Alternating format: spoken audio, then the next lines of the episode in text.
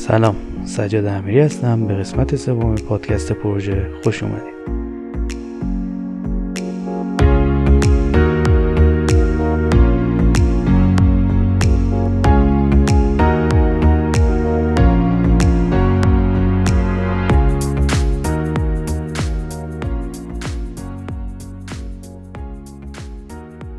امروز پنجم تیر ماه هزار و سیصد و نود و دو، متاسفانه دلار مرد بیست هزار تومان هم گذروند و با این شرایط فعلی واقعا من امیدی ندارم که دولت بتونه پروژه عمرانی جدید تعریف کنه یا بودجه‌ای برای پروژه‌های عمرانی کنار بذاره.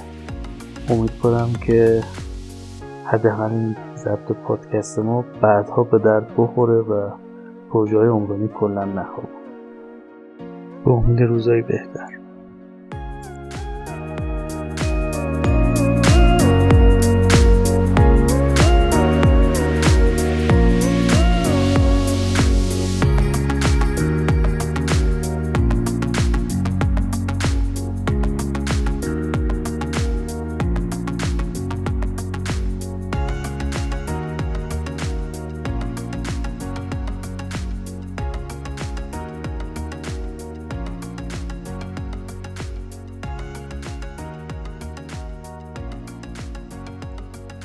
فصل اولو که در قسمت قبل با هم بررسی کردیم، البته بیشتر تعاریف و مفاهیم بود که واقعا توضیح خاصی نداشت. حالا انشالله از این فصل به بعد بندایی هستن که واقعا توضیح و تفسیرشون معنای خاص پیدا میکنه و بهتره با هم اینا رو یه دور مرور کنیم. پس بریم سراغ شرایط عمومی پیمان، فصل دوم، تأییدات و تعهدات پیمانکار. ماده شانزده تأییدات پیمانکاره. موارد زیر را پیمانکار باید تأیید کنه. تمام اسناد و مدارک موضوع ماده دو موافقتنامه را مطالعه نموده و از مفاد آن کاملا آگاه است. همون موافقتنامه‌ای که تو بخش قبل براتون توضیح دادم، تمام اسناد و مدارک از جمله خود موافقتنامه، شرایط عمومی، شرایط خصوصی، نقشه ها، فرست‌بها، یعنی فرست‌بهای منظم پیمان، اینا رو همه باید پیمانکار امضا بزنه. یعنی از تمام جزئیات آگاهی داشته، بعد قرارداد بسته. بند ب، نسبت به تامین نیروی انسانی مورد نیاز و تدارک مساله و تجهیزات و ماشینالات مطابق مشخصات آگاهی داشته. بند ج، محل اجرای کار رو دیده، بررسی کرده، از وضعیت آب و هوا و بارندگی و امکان اجرای کار در فصل‌های مختلف سال با توجه به آمار بیست ساله قبل از ارائه پیشنهاد قیمت و در نظر گرفتن مدت اجرا اطلاع داشته. حالا این قسمت یه توضیح بدم. تأخیرات مجاز و غیر مجاز، معمولا میگن که بارندگی جزء تأخیرات مجاز محسوب نمیشه، ولی این بند به صراحت گفته با توجه به آمار بیست ساله. یعنی اگر بارندگی اومد که مقدارش از آمار بیست ساله، میانگین آمار بیست ساله بیشتر بود، جزء تأخیرات مجاز میشه حسابش کرد. بند دال، از قوانین و مقررات مربوط به بیمه تامین اجتماعی، مالیات، عوارض، بقیه مسائلی که قانونی هستن باید پرداختی‌هایی داشته باشن، اطلاع داشته. بند ه، در تهیه پیشنهاد قیمت سود مورد نظر خودش رو در نظر گرفته، این هزینه های بیمه ها و مالیات ها و اینا هم در نظر گرفته، بعد قیمت رو پیشنهاد داده. در کل چیزی نباید بمانه که پیمانکار بگه من این مورد رو در جریان نبودم. ماده هفده کارکنانه. پیمانکار متعهد است که عملیات موضوع پیمان را به وسیله افرادی که دارای تخصص هستند انجام بده. کسانی که در اجرای این پیمان خدماتی برای پیمانکار انجام میدن، کارکنان خود پیمانکار شناخته میشن. اگر هم نیاز باشه که متخصص خارجی وارد کار بشه، باید از قبل پیمانکار اطلاع بده و کارفرما هم حالا مساعدت‌هایی انجام میده که این کار زودتر انجام بشه. بند ب، تامین نیروی انسانی مورد نیاز و محل سکونت مناسب، آب آشامیدنی و روشنایی کافی بر عهده پیمانکاره برای نیروهاش. پیمانکار باید برای تدارکات دائمی آذوقه کارگران اقدام کنه و اگه قراره مثلا آشپزخونه به تو کارگاه احداث کنه، باید قیمتی که به کارگراش میده، قیمت غذایی که به کارگراش میده، هم قیمت نزدیکترین شهر یا رستوران به محل پیمان باشه و اجازه نداره هزینه حملم به قیمت غذاش اضافه کنه. بند جیم، کارکنان ایرانی کارگاه باید دارای شناسنامه و کارکنان بیگانه باید دارای پروانه اقامت و اجازه کار باشن. بند دال، پیمانکار نباید شاغل کارفرما، وزارتخانه‌ها با سازمان‌ها و شرکت‌های دولتی و شهرداری‌ها را بدون اجازه مسئولان زیر استخدام کنه. این فکر کنم میشه همون بخشنامه منع مداخله کارکنان دولت. از طرفی هم نباید کسی که خدمت وظیفه نرفتن رو به کار بگیره. بند ه، پیمانکار موظفه برای کارگراش کارنامه کاری روزانه صادر کنه. حالا میگم به چه دلیل معمولا انجام نمیشه، ولی خب این دلیلش برمیگرده به بند واو. پیمانکار متعهد است که دستمزد کارگران خودش مطابق پرداختی و صورت وضعیتی که کارفرما بهش داده پرداخت کنه. اگر نیروی کاری به دستگاه نظارت شکایت کنه که پیمانکار حق و حقوقش رو نمیده، بار اول دستگاه نظارت اخطار به سرپرست کارگاه میده. بار بعد اگه دوباره همین اتفاق افتاد، پرداختی به پیمانکار صورت گرفته بود ولی پرداختی از طرف پیمانکار به نیروی کارش صورت نگرفته بود، به کارفرما اطلاع داده میشه. کارفرما یه نماینده از طرف پیمانکار احضار میکنه و هزینه دستمزدی کارگر رو محاسبه میکنه و از صورت وضعیت پیمانکار کم میکنه. البته از صورت وضعیت پیمانکار ضرب در ضریب پانزده درصد کم میکنه، یعنی یک ممیز پانزده. بند ز، پیمانکار میکوشد تا حد ممکن کارگران مورد نیاز خود را از بین ساکنین منطقه انتخاب کنه. بند ه، پیمانکار موظف به اجرای مقررات بیمه‌های درمانی و اجتماعی و دستورالعمل‌های حفاظتی فنی و بهداشتی کار. فکر می‌کنم بخشنامه چهارصد و چهل و هفت میشه. بند تا، در اجرای این پیمان پیمانکار در مقابل کارفرما مسئول اعمال کارکنان خود است. یعنی اگر اتفاقی بیفته، حالا مثلا به صورت ساده بگم، اگر دعوایی بین کارکنان پیمانکار صورت بگیره یا کارکنان پیمانکار با دستگاه نظارت، مهندس ناظر میتونه بار اول تذکر رو به رئیس کارگاه بده و اگر دوباره تکرار شد از رئیس کارگاه بخواد که اون شخص یا اشخاص از کارگاه خارج بشن. ماده هجده، ماده هجده در مورد مسئولیت حسن اجرای کار، برنامه کاری، گزارش پیشرفت کار، هماهنگی با پیمانکارهای دیگه و رئیس کارگاه است. بند الف، مسئول حسن انجام کار مطابق ماده سی و پنج که تضمین نامه‌ای هم بابتش پیمانکار داده، خود پیمانکاره. بند ب، پیمانکار متعهد است که سازمان، روش اجرا و برنامه زمانی تفصیلی اجرای کار را به مهندس مشاور بعد از یه حدوداً یک ماه از تاریخ مبادله پیمان تقدیم کنه. بند جیم، در صورتی که حین اجرای کار پیمانکار تشخیص بده که تغییرات در برنامه زمانی تفصیلی ضروریه، باید قبل از اینکه به اون تاریخ یا اون کار برسه این کار رو انجام بده، به مهندس مشاور اطلاع بده، مهندس مشاور بررسی میکنه و با تایید کارفرما دوباره ابلاغ میکنه به پیمانکار که مورد تایید و کار کن.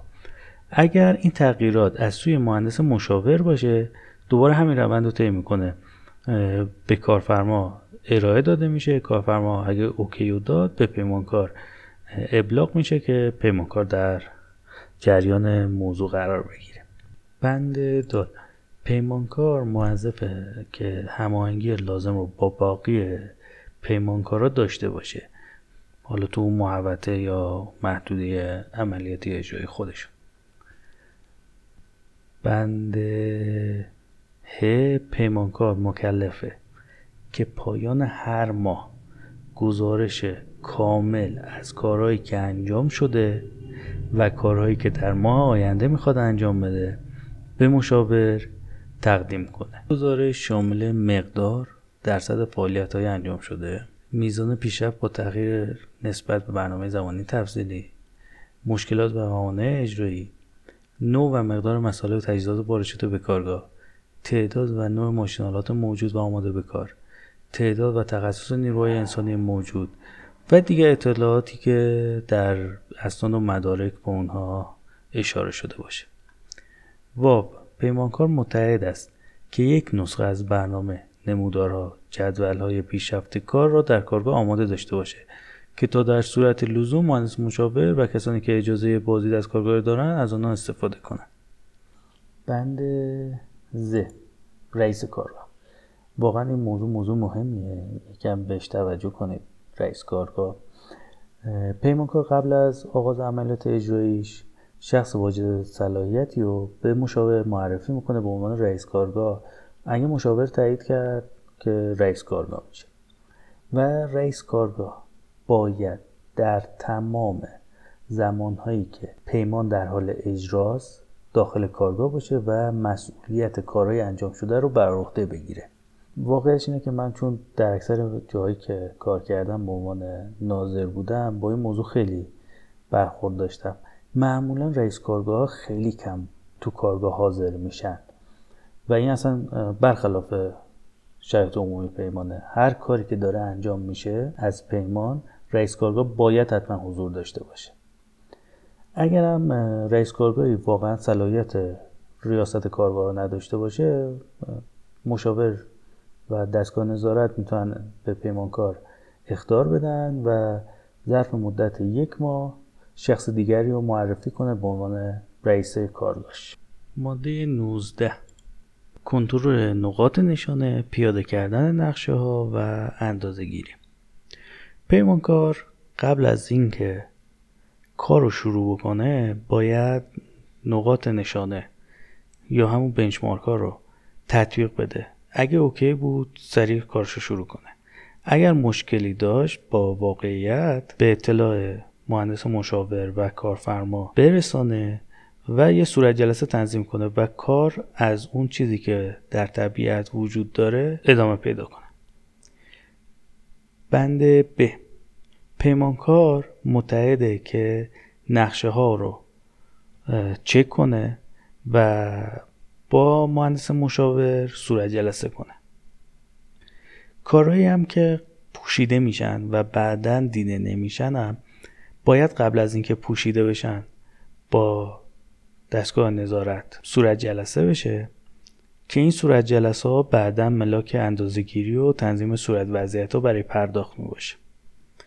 بند جیم، اندازه‌گیری ها بر اساس نقشه‌های اجرایی و دستور کارها و صورت جلسه‌های انجام شده باید انجام بشه.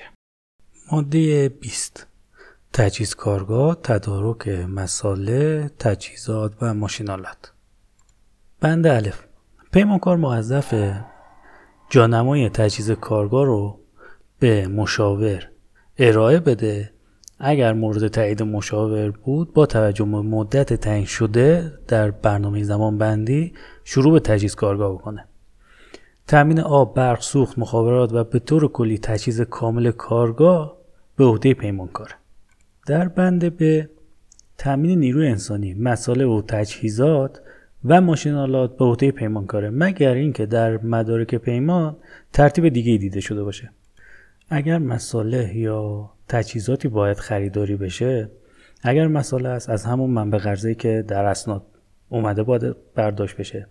اگر خریده باید کاتالوگ، دقیقاً مشخصات فنی و کیفیتی همون مشخصاتی باشه که در اسناد اومده.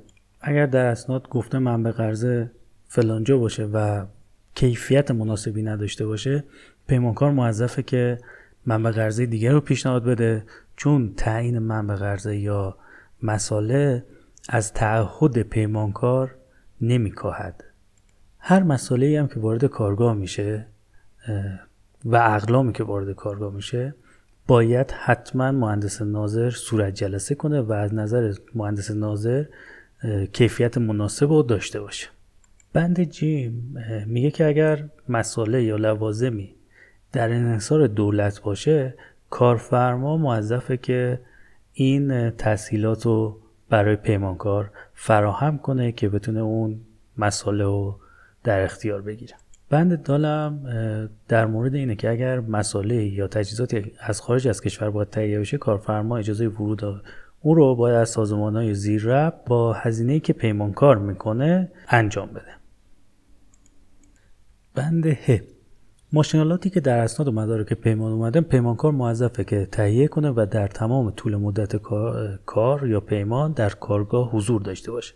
حالا اگر مهندس ناظر تشخیص بده که یه ماشینالاتی معیوبه یا کارایی نداره، میتونه دستور خارج کردن اون ماشین یا تعویض اون ماشین رو بده.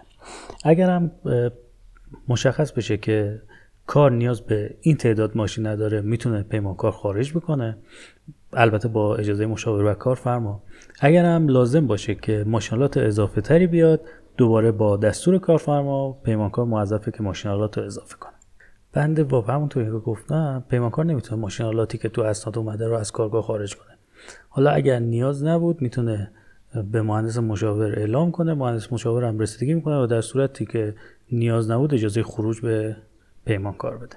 بند ز در صورتی که طبق اسناد و مدارک پیمان تأمین اقلامی از تجهیزات که پیمانکار باید نصب کنه و به طور دائم در کار باقی بمانند در تعهد کارفرما باشه، اگر عملکرد ناقص داشته باشند به عهده پیمانکار نیست، مگر اینکه پیمانکار باعث ایجاد اون نقص شده باشه. بند ه برمیگرده به تجهیز کارگاه. اگر در اسناد تجهیز کارگاه از جمله تهیه غذا، مسکن، دفتر کار کارکنان، کارفرما، مشاور و آزمایشگاه به عهده پیمانکار باشه، پیمانکار موظفه اونا رو تأمین کنه. ماده بیست و یک حفاظت از کار و شخص ثالث، بیمه کار، مراقبت‌های لازم. بند الف پیمانکار از روز تحویل کارگاه تا روز تحویل موقت مسئول حفظ و نگهداری تمامیت موضوع پیمانه، از عوامل جوی، طغیان رودخانه، سرقت، حریق، زلزله و همه چیز. بند ب پیمانکار در چارچوب مقررات و دستورالعمل‌ها مسئول خسارت‌های وارد شده به اشخاص ثالثه. بهتون میگم که این چارچوب مقررات و دستورالعمل‌های حفاظت فنی و بهداشتی کار فکر می‌کنم میشه بخشنامه چهارصد و چهل و هفت که خوبه یه دور بخونینش بخشنامه چهارصد و چهل و هفت. پس هر اتفاقی بیفته بر عهده پیمانکاره و کارفرما و مشاور دخالتی ندارن توی این موضوع و پس پیمانکار موظفه که تمام دستورات بهداشتی و حفاظتی رو رعایت کنه و اگر دستگاه نظارت ببینه رعایت نمیشه، میتونه دستور توقف کار رو بده. بند جیم پیمانکار مکلفه با تایید کارفرما کار رو بیمه کنه و تا زمان تحویل موقت باید بیمه نامه اعتبار داشته باشه. اگر زمان بیشتر از زمان پیمان شد، پیمانکار موظفه که بیمه نامه رو تمدید کنه تا آخرین روزی که عملیات در حال انجام. کارفرما کل هزینه بیمه رو پرداخت میکنه، فقط اون قسمتی که خارج از تأخیرات مجازه به حساب بدهی پیمانکار منظور میشه. در صورت بروز حادثه که باعث از بین رفتن قسمتی یا تمام کارهای انجام شده بشه، پیمانکار موظفه که اولا مراتب را فوراً به کارفرما و مشاور طبق مقررات بیمه به بیمه‌گر اطلاع بده، ثانیاً طبق دستور کارفرما یا مهندس مشاور کارها را به صورت اولیه بازگردانه. به همین خاطر برنامه زمانی هم براش می‌نویسه و به تایید مهندس مشاور می‌رسانه. کارفرما هم هزینه هایی که بیمه‌گر پرداخت میکنه مستقیما به پیمانکار میده، البته با توجه به برنامه زمان بندیش که بتونه کار رو به حالت اولیه برگردونه. اگر هم کار که بیمه نداشته باشه براش حادثه پیش بیاد، جبران خسارت به عهده کارفرماست. بند دال پیمانکار هم مکلفه تمام ساختمان‌ها و تأسیسات موقت، ماشینالات خودش، ابزار، وسایل کارگاهشو خودش بیمه کنه. بند ه پیمانکار موظف روشنایی رو تأمین کنه برای علائم راهنمایی، وسایل خطر، وسایل حفاظتی، حصارکشی کنه، نگهبان بذاره. بند و پیمانکار متعهده که عملیات اجرایی رو طوری انجام بده که راه مناسب برای عبور پیاده رو و سوار رو همیشه باز باشه. اگر بنده تجهیز کارگاه رو نگاه کنید، سه تا آیتم هست به همین عنوان. یکی راه‌های دسترسی، راه‌های جایگزین و فکر کنم عبور نهرها. اگر هم جایی نیاز باشه که راه به صورت موقت کلاً بسته بشه، باید کسب مجوز کنه از مقامات محلی و ارگان‌های مربوطه. دوباره گفته اگر ترتیب احتساب و پرداخت هزینه‌های ایجاد و نگهداری راه‌های انحرافی در اسناد و مدارک پیمان معین نشده باشد، این هزینه‌ها به عهده پیمانکار است. بند ز پیمانکار متعهده که انتظامات کارگاه رو تأمین کنه و از ورود اشخاص غیر مجاز جلوگیری کنه. بند ه هرگاه پیمانکار در اجرای تمام یا قسمتی از موارد درج شده در این ماده سلنگاری کنه، کارفرما میتونه این کار رو انجام بده و هزینه‌شو به اضافه پانزده درصد به حساب بدهی پیمانکار منظور کنه. حرف از تجهیز کارگاه و برسبه‌ها شد. بهتره با هم یکی از برسبه‌ها رو باز کنیم. معمولاً پیوست سوم دستورالعمل تجهیز و برچیدن کارگاه. اگر نگاه کنید آیتم‌های مختلفی داره دیگه. تأمین و تجهیز محل سکونت کارکنان، تأمین و تجهیز محل سکونت کارگران، تأمین و تجهیز ساختمان اداری پیمانکار، کمک هزینه تهیه غذای کارگران، تأمین لباس کار، تأمین و تجهیز محل سکونت کارکنان کارفرما، مهندس مشاور و آزمایشگاه که تو بندهای تعهدات پیمانکار گفتیمش، تجهیز ساختمان اداری کارفرما و مهندس مشاور، تهیه غذای مشاور و کارفرما، تجهیز دفتر کار مهندس مشاور و کارفرما به اینترنت، دوربین مداربسته، حفظ برقراری نظام ایمنی اچ اس ای، تأمین ساختمان‌های پشتیبانی، تأمین تجهیز انبار مواد منفجره، تأمین تجهیز ساختمان‌های عمومی، محوطه سازی، احداث چاه، آبرسانی، برقرسانی، مخابرات، گازرسانی، سوخت‌رسانی، تأمین راه دسترسی، همین آیتمی که در همین ماده راجبش صحبت کردیم، تأمین راه سرویس، تأمین راه ارتباطی، دوباره همین آیتم، تأمین عیاب ذهاب کارگران، تأمین پی و سکو، نصب ماشینالات و تجهیزات راه اندازی اونها، پاگیری و حمل ماشینالات، برچیدن داربست فلزی برای اتمام نماسازی، پاگیری و حمل و باراندازی و مونتاژ و دمونتاژ ماشینالات برای شمع و باروت، دمونتاژ و جابجایی اصرار وسایل ماشینالات حفاری یا شمع، پاگیری و حمل و باراندازی وسایل و ماشینالات شمع‌کوبی، سپرکوبی، تهیه لوازم و مسائل کفسازی، حمل و بارگیری وسایل تیر مشبک فلزی، جابجایی و اصرار وسایل نصب تیرهای بوتونی پیش ساخته، تامین علائم وسایل ایمنی برای اطراف ترانشه ها، تامین وسایل برای برقراری تردد آبرین پیاده، همین موضوع. دوباره آیتم بعدیش هم تامین مسیر مناسب برای تردد آبرین پیاده. آیتم بعد تامین روشنایی و توییع مناسب، حفظ یا انحراف موقت نهرهای زراعی، موضوعی که صحبت شد، بیمه تجهیز کارگاه، برچیدن کارگاه. برگردیم به شرایط عمومی. ماده بیست و دو ترتیب گردش مدارک، نقشه‌ها و ابلاغ دستور کار. بند الف تمام نقشه‌ها، مشخصات، دستورالعمل‌ها، استانداردهای فنی مهر امضا شده باید در اختیار پیمانکار قرار بگیره، یا به تعدادی که در اسناد اومده یا حداقل در دو نسخه. نسخه‌های اضافی هم پیمانکار تکثیر میکنه، به دستگاه نظارت میده یا داخل کارگاه نگهداری میکنه که در صورت لزوم استفاده بشه. بند ب، پیمانکار موظف قبل از انجام هر کاری تمام نقشه و دستورالعمل‌ها و اسناد و مدارک فنی رو بررسی کنه. اگر مشکلی نداشت که با اجازه دستگاه نظارت شروع به کار میکنه. اگر ابهامی داشت یا مشکلی داشت، برای رفع اون ابهام یا نقص با دستگاه مشاور یا مهندسین مشاور در میان میذاره و اون قسمت اصلاح بشه. بند جیم، اگر پیمانکار در مورد درستی نقشه ها یا محاسبات و دستور کار را ابهامی داشته باشه یا نقصی ببینه، به دستگاه نظارت اطلاع میده.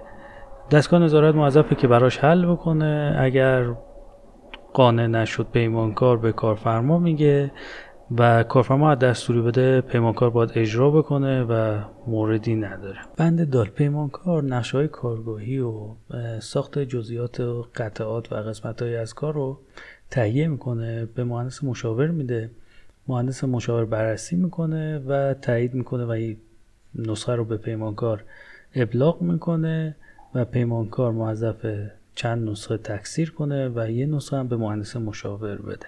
بند ه، نقشه‌های چون ساخت یا همون از بیلد، نقشه‌های کارهای انجام شده است که به صورت دقیق جانمایی شدن و نقشه‌شون تهیه شده. این نقشه‌ها در سه نسخه تهیه میشن، یه نسخه‌شو به دستگاه نظارت میدن، دستگاه نظارت پس از تایید اون نسخه رو به پیمانکار ابلاغ میکنه که به صورت دائم اون نسخه بشه نقشه چون ساخت یا از بیلد کار. بند با، پیمانکار باید مشخصات فنی نقشه ها و دستورالعمل‌های نصب و راه اندازی و بهره برداری تجهیزاتی که تامین اون به عهده پیمانکاره از سازنده بگیره و دو نسخه کنه، یه نسخه‌ش هم بده مشاور و یه نسخه‌ش هم در محلی که تجهیزات نصب شده قرار بده برای زمان بهره برداری و راه اندازی. بند ز، مهندس مشاور تمام موافقت ها، معرفی ها، تصویب ها، اخطار ها و دستور کارها رو باید به صورت کتبی به پیمانکار ابلاغ بکنه. اگر به صورت کتبی به پیمانکار ابلاغ کرد، پیمانکار موظفه که اجرای کار کنه. در موردی که مهندس مشاور دستور کار و شفاهی به پیمانکار بده، پیمانکار میتونه درخواست بده که آقا لطفاً دستور کار تو کتبی به من بده. بند ه، پیش از تحویل موقت طبق ماده سی و نه، ماده سی و نه تحویل موقت، پیمانکار دستورالعمل راه اندازی راه اندازی و راهبری و تعمیر و نگهداری تمام تجهیزاتی که نصب کرده یا تهیه کرده یا اجرا کرده رو موظف به مهندس مشاور بده. همینجا من یه معذرت خواهی کنم از اهل فن ادبیات که من واقعیتش بلد نیستم دال زال هین قین قاف لام میم کنم. ه جیمی و ه دو چشم و ه میگم، زاد و ز ری و ز میگم، دیگه به بزرگی خودشون ببخشن. ماده بیست و سه، حفاظت تأسیسات زیربنایی و تغییر وضع آنها. پیمانکار باید عملیات موضوع پیمان را به صورتی انجام بده که به تأسیسات زیربنایی از جمله خطوط آب، برق، گاز، مخابرات، فیبر نوری آسیبی وارد نشه. هرگاه در اثر عمل پیمانکار به تأسیسات یاد شده صدماتی وارد شد، پیمانکار متعهده که هزینه ترمیم و برقراری مجدد آنها را بپردازه. هرگاه پیمانکار نسبت به جبران خسارت وارد شده اقدام لازم و فوری انجام نداد، کارفرما به هر طریقی که مصلحت بدانه برای رفع نقص و خسارت اقدام میکنه و هزینه اون رو به اضافه پانزده درصد به حساب بدهی پیمانکار میذاره. در صورتی که موقعیت تأسیسات زیربنایی در اسناد و مدارک پیمان مشخص نشده باشه، پیمانکار باید با توجه به برنامه زمانبندی اجرای کار تعیین وضعیت اون رو از مهندس مشاور استلام کنه.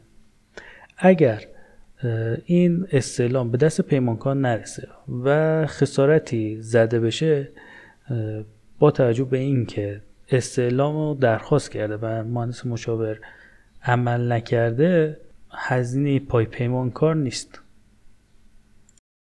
ماده بیست و چهار، واگذاری یا پیمانکاران جز. پیمانکار حق واگذاری پیمان را به پیمانکار دیگری نداره. پیمانکار میتونه برای تسهیل و تسریع در اجرای قسمت یا قسمت‌هایی از عملیات موضوع پیمان پیمانکار جزء بگیره، ولی نمیتونه کلش رو به پیمانکار دیگری واگذار کنه.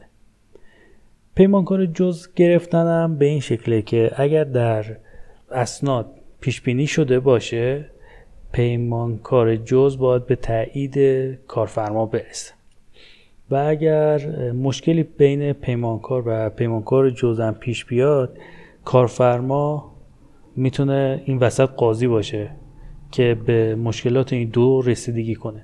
اگر پیمانکار جزء کاری انجام داده و دستگاه نظارت تایید کرده و پولش پرداخت شده به پیمانکار و پیمانکار حالا پولو به پیمانکار جزء نمیده، کارفرما میتونه از طلبی که پیمانکار داره به پیمانکار جزء پرداخت کنه. ماده بیست و پنج، اجرای کار در شب. اجرای کار در شب در موارد زیر مجاز است. یعنی بهتر بگیم اجرای کار در شب مجاز نیست مگر در موارد زیر. الف، در برنامه زمانی تفصیلی پیش بینی شده باشه. ب، هرگاه به سبب بروز تأخیرات از سوی پیمانکار انجام کار طبق تشخیص پیمانکار در مدت پیمان امکان پذیر نباشه، پیمانکار میتونه بدون اینکه حق دریافت اضافه هزینه کار داشته باشه درخواستش رو به مهندس مشاور بده. مهندس مشاورم با موافقت کارفرما قسمتی از کار رو کار در شب تایید کنه. بند جیم، هرگاه مهندس مشاور تشخیص بده پیشرفت کار پیمانکار به نحوی نیست که همه عملیات در مدت پیمان پایان یابد، میتونه پس از موافقت کارفرما به پیمانکار دستور بده که قسمتی از کار رو در شب انجام بده. در این حالت پیمانکار مکلف به اجرای این دستور و حق ادعا یا مطالبه هیچگونه خسارت و اضافه بهایی رو نداره. بند دال، اگر به تشخیص مهندس مشاور و تایید کارفرما برای جبران تأخیرهایی که ناشی از قصور پیمانکار نبوده کار در شب انجام بشه، اضافه هزینه‌های مربوطه به کار در شب با تایید مهندس مشاور تصفیه و کارفرما پرداخت میشه. در محاسبه این هزینه‌ها به منظور تعیین این هزینه‌های اضافی دستمزد نیروی انسانی برای کار در شب باید مقررات قانون کار امور اجتماعی ملاک قرار بگیره. از طرفی هم پیمانکار متعهده که ترتیب کار کار در شب و طوری بده که مزاحمت برای ساکنین مجاور ایجاد نشه. ماده بیست و شش، آثار تاریخی و اشیای عتیقه. هرگاه ضمن اجرای کار اشیای عتیقه یا آثار تاریخی پیدا بشه، پیمانکار متعهده که بیدرنگ مراتب به مهندس مشاور و کارفرما اطلاع بده یا به دستگاه انتظامی. کارفرما برای حفظ و نگهداری یا انتقال اشیای عتیقه اقدام فوری به عمل میاره. پیمانکار باید تا زمانی که کارفرما یا مقامات زیرا برای حفظ و نگهداری اشیا اقدام میکنن از اونا مراقبت کنه. هرگاه اجرای این ماده موجب توقف یا تعطیلی عملیات موضوع پیمان شد، طبق ماده چهل و نه یا همون تعلیق اقدام میشه. ماده بیست و هفت، اقامت قانونی. اقامت قانونی کارفرما و پیمانکار همونیه که در موافقت نامه نوشته شده. در صورتی که یکی از طرفین تغییر مکان بدن، دست کم پانزده روز قبل از تغییر مکان باید به اطلاع دیگری برساند. تا وقتی که نشانه جدید به طرف مقابل اعلام نشده، مکاتبات به نشانه قبلی ارسال میشه و دریافت تلقی میشه. از اینکه در قسمت سوم پادکست پروژه با ما همراه بودید بسیار خوشحالیم. با ما در ارتباط باشید از طریق لینک ایمیلی که در توضیحات پادکست است. به شما تقدیم میکنم قطعی از آلبوم بی تو پسر نمیشود استاد محمد رضا شجریان.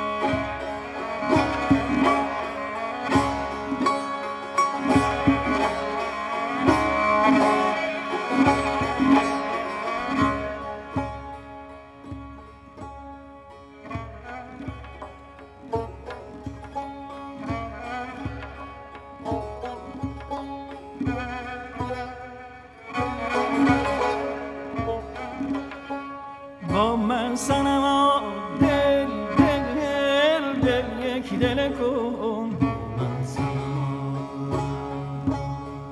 با من سنما، دل دل دل دل یک دل کن، دل دل دل یک دل کن، گر سر منی هم اول دل دل دل کن، گر سر منی هم اول